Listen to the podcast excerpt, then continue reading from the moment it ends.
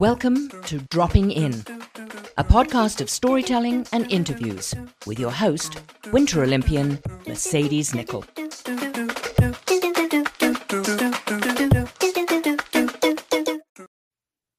Thanks so much for dropping in today. I am here to introduce Series seven. I will be chatting with a bunch of Canadian Paralympians.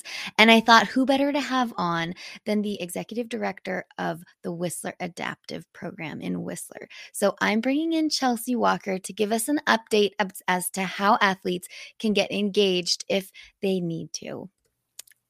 Chelsea, how are you? Good, Mercedes. Thank you so much for having me on today. I really appreciate it. Thanks for coming. I think this is a perfect way to intro the series where I'll be chatting to Canada's Paralympians. So can you give a little bit of background on the program that you run in Whistler? For sure. So we're a local multi-sport organization, which is a fancy way to say that we do lots of different sports. Um, we run eighteen different sports programs in Whistler, Squamish, and Pemberton, and we're pan-disability. So it doesn't really matter what your profile is or what your adaptation is. You can come and find a sport that's right for you. So awesome. And I know you've had some athletes that I will be speaking to come up through the ranks to become Paralympians. Is that like just so heartwarming for you? Oh, one hundred percent. You know, I know you'll be speaking with um, my good friend, Ethan Hess. And I remember the very first day Ethan sat down in a Nordic sit ski and I coached him. And to be able to go from like the first coaching moment as a community coach and to watch him go all the way through the ranks and to be competing alongside Brian McKeever. I mean, like, dream come true. So cool. Can you just quickly touch on some of the sports that are offered um, that maybe people might not understand or realize? For sure. So a lot of people think of Whistler, they think about alpine ski and snowboard, but they don't realize you can cross-country ski. We swim here. We do lots of paddle sports because we have all these awesome lakes. So that's like canoe, kayak, row. Uh, we even have Martin sixteen, so you can sail. Um, wow. We love to go hiking. We have uh, mountain bikes, both two-wheel and three-wheel. So, you know, something for everybody. Um, and if you're just in for some zen, we also do lots of yoga and physical literacy programming too. And how would someone get involved if they're looking to um, venture into more sports?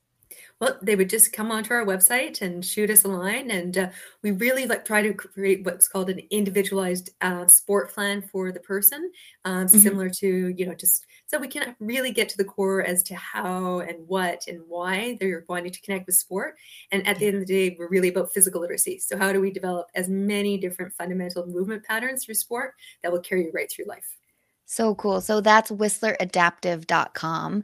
Definitely head over there if you know anyone that wants to get into sport that might have um, a disability and get them out there. It's so exciting. I know I've seen um, some of the adaptive skiers out there. I've had a couple friends that um, have been paralyzed and have, have taken to that. And also seeing the cross-country skiing. I do want to touch on like there are people to, that are help that help you through that. You you said you taught Ethan Hess um, how to ski and stuff like that. So can you just touch on the volunteers that help out? For sure. So we have a whole complement of both paid coaches, professional paid coaches and volunteers. Um, we have over seventy now here in Whistler, which is just wow. uh, amazing. And um, we're really here to create um, those fundamental movements and getting into the sport and then allowing the sport to develop.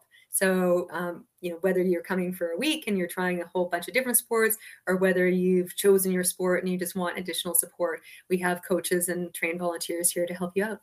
Amazing. Well, thank you so much. Anything else that you would like to add about WASP, Whistler Adaptive? Um, don't forget, we also work not just in the Paralympic movement, but also the Special Olympic movement, as yes. well as the Invictus movement. So we're very excited for twenty twenty-five and having the Invictus Games come to Whistler. It's so great. We've got a lot of things happening in Whistler again, and it's so great to see everyone coming out. Chelsea, thank you so much for your time today. And uh, everyone stay tuned to Series seven, where I chat with Team Canada's Paralympians. So much for dropping in today. You can find everything you want to know about dropping in with Mercedes at dropping in with mercedes dot com. Don't forget to subscribe on Apple, Spotify, and YouTube. Thanks D J Kenosis for the music and my mom for the intro voice.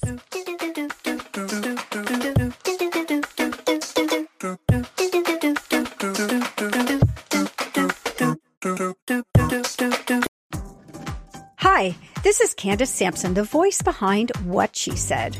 My show is your destination for stories that not only entertain, but also educate and empower. Every week, I spotlight strong female voices from across Canada, women who are changing the narrative and driving change. Don't miss out on these inspiring episodes. Subscribe on Apple, Spotify, and Amazon Music, or head over to what she said talk dot com. What She Said can also be heard on blast the radio dot com, Mondays at five p.m. and Wednesdays at seven p.m. That's blast the radio dot com. It's time to dive into the stories that truly matter.